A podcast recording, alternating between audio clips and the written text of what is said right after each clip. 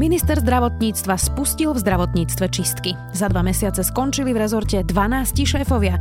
Vítajte pri Dobrom ráne. V dennom podcaste Deníka Sme je streda 10. júna, meniny má Margareta a Gréta a bude dnes oblačno, dážď aj prehánky.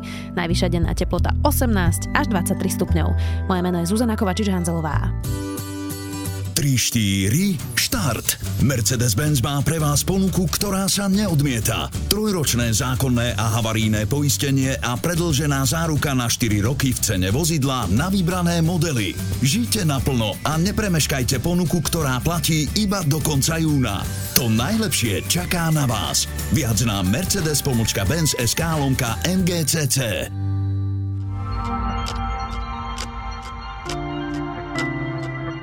Teraz poďme na krátky prehľad správ. Slovensko otvára hranice s ďalšími krajinami a uvoľňuje ďalšie opatrenia. Na konci júna sa vrátia do škôl všetci žiaci. Otvoria sa aj nočné kluby, odstupy v obchodoch a reštauráciách už budú len dobrovoľné a otvárajú sa aj detské kútiky. Stále však platí, že v interiéroch je rúško povinné. Export tovarov zo Slovenska sa v apríli prepadolo viac ako 40% Schodok zahraničného obchodu sa prehlbil na takmer pol miliardy eur. Parlament schválil pomoc podnikateľom s nájomným. Pomoc má byť vo výške asi 200 miliónov eur. Prevádzky sa musia dohodnúť na výške zľavy s majiteľom priestorov. Georgia Floyda, ktorého zadusil kolenom policajt pri bežnom zásahu, pochovajú v Houstone. Súkromný pohreb nadviaže na verejnú poslednú rozlúčku, na ktorej sa v pondelok zúčastnilo asi 6 tisíc ľudí. Smrť Afroameričana vyvolala v celých Spojených štátoch masívne protesty proti policajnej brutalite, rasizmu a diskriminácii. Predseda Českého senátu Miloš Vystrčil navštívi Tajvan napriek kritike a nesúhlasu Číny. Čína považuje Tajvan za provinciu, ktorá sa jej odmieta podriadiť. Peking opakovane vyjadril nevôľu v súvislosti s kontaktmi českých predstaviteľov s tajvanskými. Posledné mesiace v Česku médiá upozorňujú, že prezident Zeman a čínska ambasáda robili nátlak aj na už zosnulého predsedu senátu Kuberu, aby na Tajvan necestoval. Viac takýchto správ nájdete na sme.sk.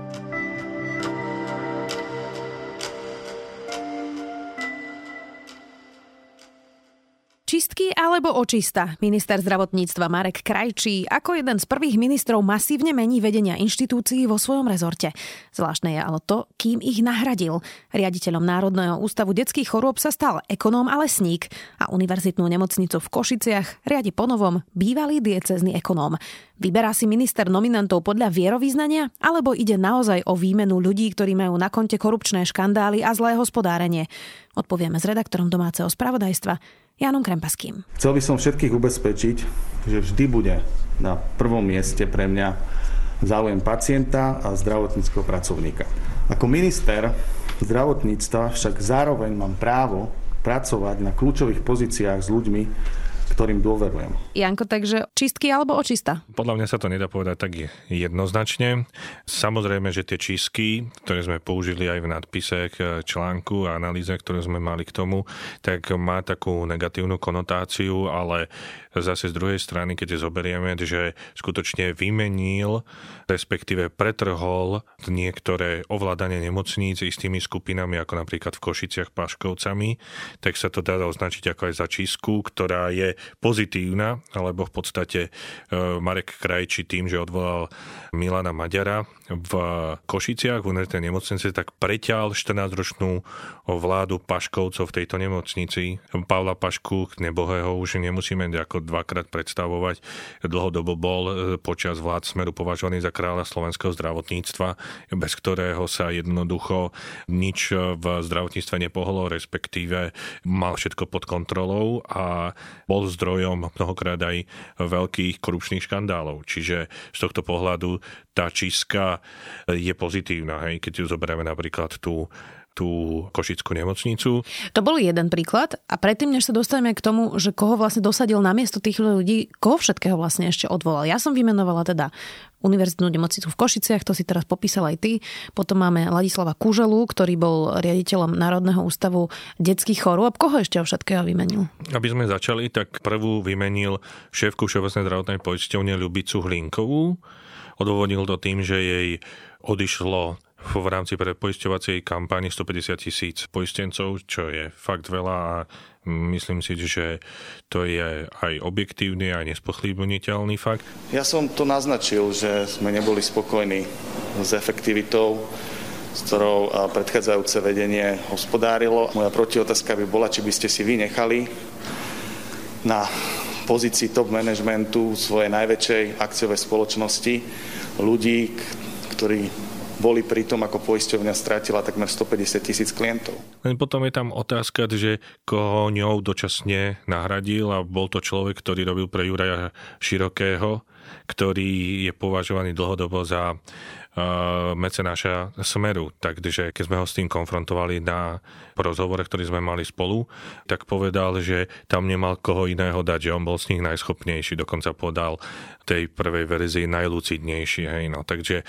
nie je problém ani tak, že Marek Krajčík odvolával, lebo to robili všetci a robili sa to hlavne vtedy, keď napríklad SDK nahradilo Smer alebo Smer SDK, keď sa proste menila koalícia za opozíciu, tak vtedy sa vymieniali. Troška u Mareka Krajčího možno na to, že vyzerá taký, ako keby nebol nejaký razantný človek, že to robí celkom razantne a rýchlo, hej, aj v porovnaní s takým ministrom, ako bol Ivan Uhliarik, ktorý podstatne menej a pomalšie vymenal tých ľudí. Hej. Takže možno toto na Marekovi Krajčím prekvapuje.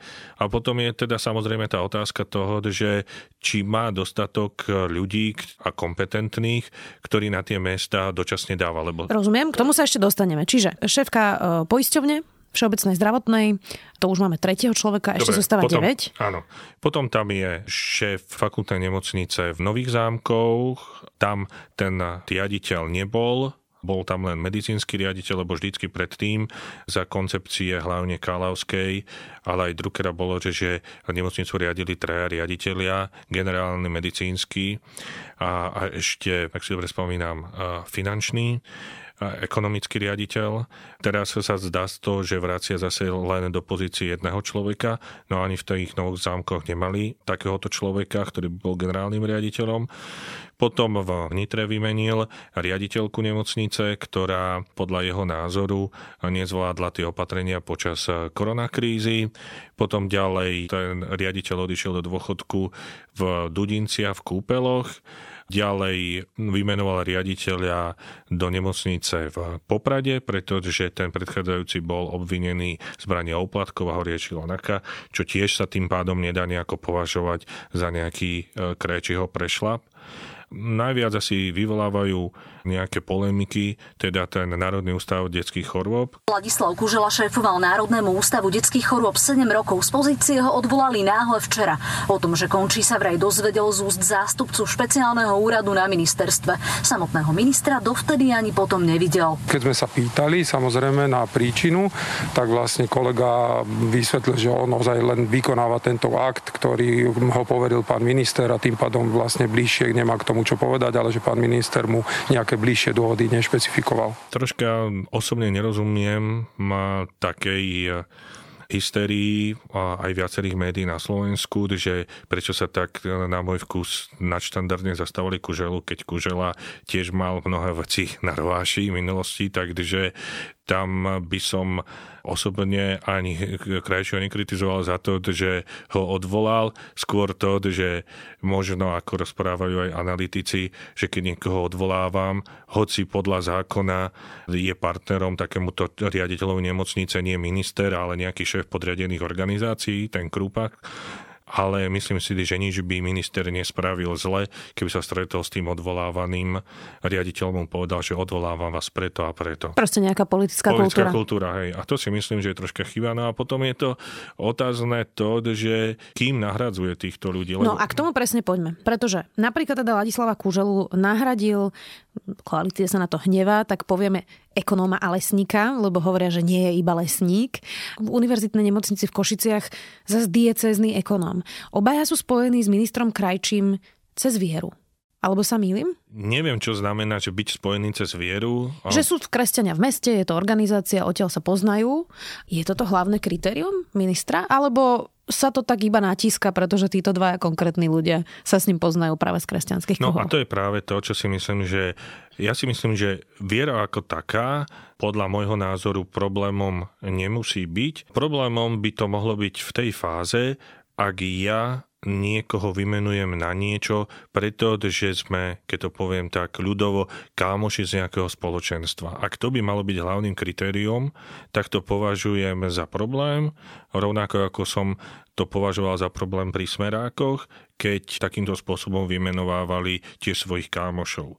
Lebo myslím si, že v Tomáš Sálaj ako zdravotnícky analytik to má pravdu, že ten Peter Magát, ktorý je teda dočasne povereným vedením toho Národného stavu detských chorôb, že jeho v branži nikto nepozná. To, že je niekto šéfom polikliniky, meskej polikliniky v Seredi, dokonca v Čias, keď sa ešte na Slovensku platilo slovenskými korunami, tak tiež som skôr opatrný v tom, že to stačí na to, aby viedol najväčšiu nemocnicu na Slovensku. Dokonca Drucker rozpráva, že to je najväčšia nemocnica v Strednej Európe. Čiže to má skôr akože nejakým spôsobom by mohlo byť znepokojivé. To, že či je niekto žid, e, neveriaci alebo protestant, to by podľa mňa človeka nemuselo znepokojovať, ale aj o tomto Magátovi som si tak trochu googlil a tiež zdá sa, že sú priatelia z nejakého cirkevného spoločenstva. Čiže otázka je, ak je toto na prvom mieste, že my sme nejakí kamaráti z cirkevného spoločenstva, kde sme spolu chodili na akcie, tak budeš teraz šéfom, tak by som bol trocha opatrný, že či sú je to skutočne človek na pravom mieste. Lebo chápem, že ten minister musí mať toho svojho nominanta nejakú dôveru, ale na prvom mieste si myslím, cez to všetko by mala byť odbornosť. Máme množstvo samozrejme aj podnetov aj od občanov priamo z nemocníc a sledujeme si ukazovatele ekonomické, ako som hovoril, na základe toho sa buduje moja dôvera voči manažmentu, ktorý je. Samozrejme, nebudem to ja e, riešiť nejakým spôsobom klientelisticky alebo na základe nejakého kamarátčaftu vzťahov, rozhovorov a tak ďalej, pre nás sú veľmi dôležité dáta. No a toto je tá diskusia, ktorú teda sme viedli aj pred voľbami s jednotlivými lídrami strán, vedieme ju aj po voľbách. Rôzni ľudia majú na to rôzne názory či by napríklad riaditeľia nemocníc mali byť politickou nomináciou. A pýtam sa preto, že napríklad v Nitre dlhé roky šéfoval nemocnici Jozef Valocký, poslanec Smeru, mal množstvo škandálov, obhajoval bielenie karty a, a, a ďalšie veci. Potom bol riaditeľ bansko nemocnice, takisto poslanec za Smer. A potom tam bol Ladislav Kužela, ktorý tvrdí, že nie je politický nominant a človek môže byť teda zmetený. Čiže sú to politickí nominanti alebo nie? A mali by byť, je moja otázka. Keď človek sa zaujíma zaujíma o túto problematiku ako zdravotníctvo dlhodobo, tak bolo by naivné si myslieť, že ten človek, ktorý je na čele takej nemocnice, ako je Národný ústav detských chorôb, že pri najmenšom nie je po vôli smeru. Aj keď ho napríklad menoval smer. To by bolo veľmi naivné si proste myslieť. Čiže vyrábať z kúželu nejakého apolitického kandidáta, ktorého tam dala z Volenska, keď bol smer úplne že pri moci v roku 2013, len tak, že je on nejaký odborník, Veď už aj o to o tom svedčí, že Smer spravil v prospech neho zákon o tom teste na Helicobacter pylori, o ktorom písal aj šéf LOZ Peter Vysolajský.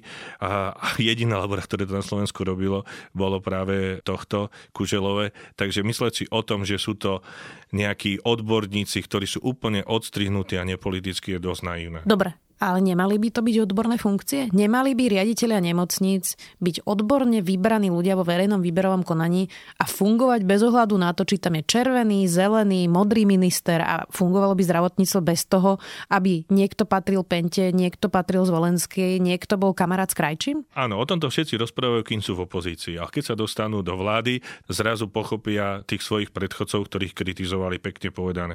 Z druhej strany zase každý, kto sa pohybuje v tom zdravotníctve, zdravotníctve skôr či neskôr príde do kontaktu s rôznymi e, skupinami, ktoré sú v tom zdravotníctve vrátane Penty. Takže to, že napríklad aj ten šéf Všeobecnej zdravotnej poisťovne, ktorý zišiel z konkurzu, že predtým robil v dôvere, tak sa mu to asi nedá úplne vyčítať, lebo proste tak robil v tom sektore. Proste takto funguje, sme mali trh a tak ďalej.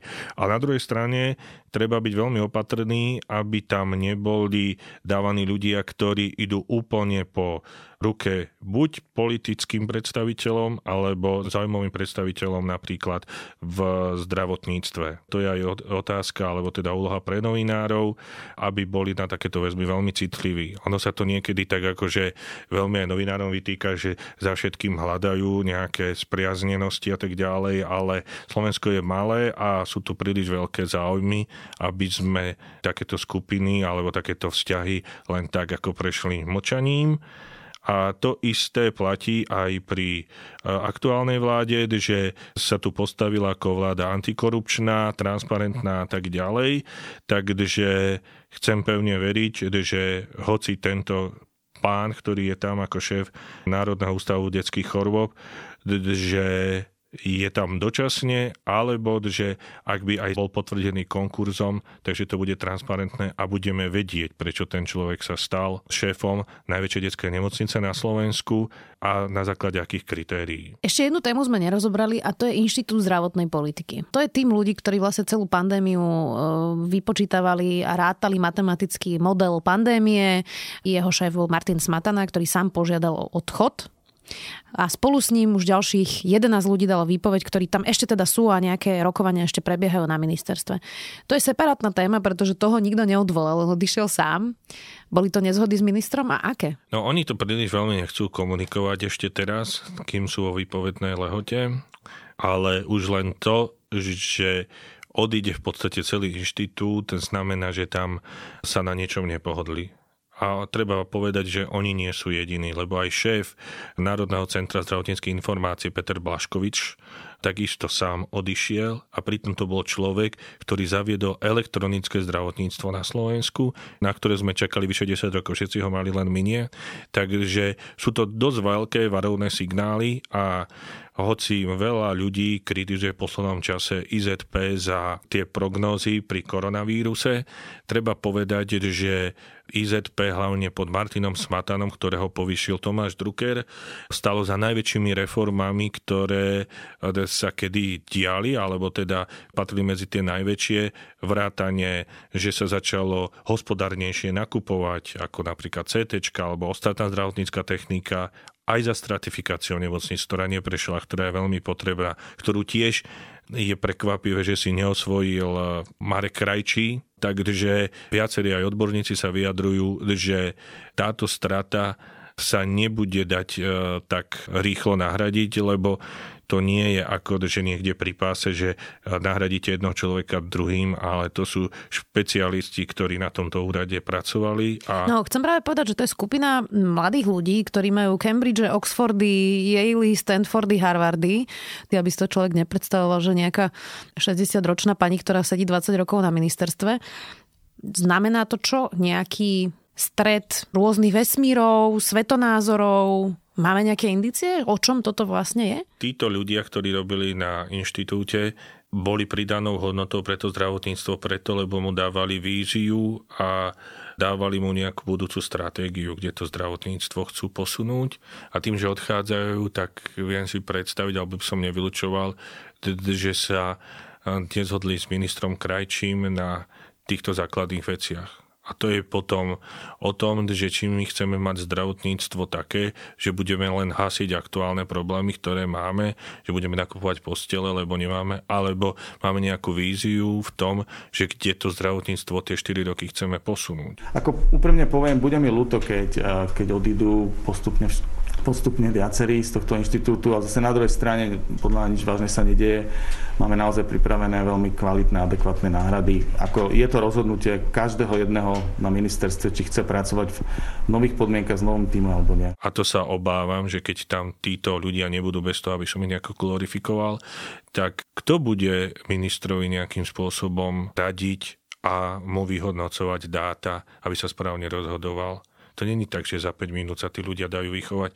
Alebo kto ich nahradí? Nahradí týchto ľudí nejaká zaujímavá skupina? Alebo zaujímavé skupiny? Ja nechcem ako, nič akože podsúvať, ale je otázka, že uh, akú má minister víziu, lebo aj to jeho programové vyhlásenie v oblasti zdravotníctva je strašne v istých momentoch protirečiace, chaotické a tak ďalej. A keď ešte príde o týchto ľudí, on to tak zľahčuje, že nikoho nemôže zdržať a že on to rešpektuje a tak ďalej. Ale podľa mňa toto, že títo ľudia z inštitútu odchádzajú, tak to je ešte oveľa väčší problém ako to, že on odvolal Kuželu a tam dal toho ekonóma lesníka alebo dal niekoho bývalého cirkevného ekonóma. Toto je podľa mňa oveľa väčší problém a byť na ministrovom mieste by som bol oveľa nervóznejší, že mi takíto ľudia z tak e, renomovaného inštitútu, veď on je dlhodobo veľmi oceňovaný aj kritikmi, mi odchádzajú. Máš pocit, že minister Krajčí je zatiaľ najslabší článok vlády, alebo iba najvýraznejší? To by som si tak asi nedovolil hodnotiť porovnaní s inými ministrami. Vďaka svojej prezentácie viery je podľa mňa aj najľahším terčom čo z jednej strany je aj, že si sám za to môže, z druhej strany je to trošku podľa môjho názoru k nemu aj nespravodlivé, ale najhorší problém, ktorý podľa mňa v tom je, že on mnohé veci nevysvetľuje. Možno keby vysvetloval veci, prečo isté veci robí tak alebo nerobí tak, potom má človek teda pocit, že či sú to, nechcem ísť veľmi do kulárnych informácií, ale potom má niekedy človek pocit, že, alebo sa môže pýtať, že sú to jeho rozhodnutia alebo rozhodnutia niekoho v pozadí. Koho? Akože aj v minulosti sa pri každom ministerstve alebo u mnohých ministerstiev sa rozprávalo o rôznych sivých eminenciách, takže nerad by som bol, aby to bolo tomu tak aj na ministerstve zdravotníctva. Budeme to pozorne sledovať. Ministra Krajčího pravidelne pozývame aj na videorozhovor, aj na rozhovor do printu. Uvidíme, či sa to konečne už podarí. Dnes sme hovorili o tejto situácii s Janom Krempaským z domácej redakcie Deníka Sme. Na uvoľnené pozície po dôkladnom zvážení dočasne menujem manažérov a medicínskych riaditeľov, ktorí budú reprezentovať pri riadení štátnych inštitúcií profesionálov, s nulovou toleranciou ku korupcii. Preto chcem aj z tohto miesta vyzvať všetkých čestných a profesionálne zdatných ľudí, aby zvážili, či sa budú uchádzať o posty, o najvyššie posty pri riadení svojich inštitúcií, pretože na jednotlivé uvoľnené miesta, ktoré sa teraz uvoľňujú, budeme realizovať transparentné výberové konania.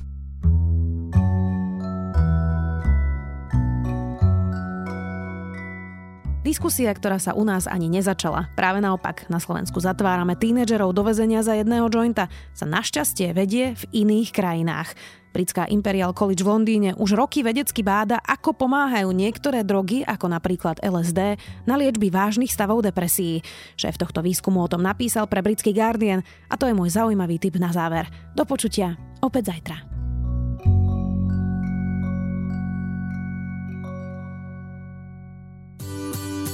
3, 4, štart. Mercedes-Benz má pre vás ponuku, ktorá sa neodmieta. Trojročné zákonné a havaríne poistenie a predlžená záruka na 4 roky v cene vozidla na vybrané modely. Žite naplno a nepremeškajte ponuku, ktorá platí iba do konca júna. To najlepšie čaká na vás. Viac na Mercedes-Benz SK lomka MGCC.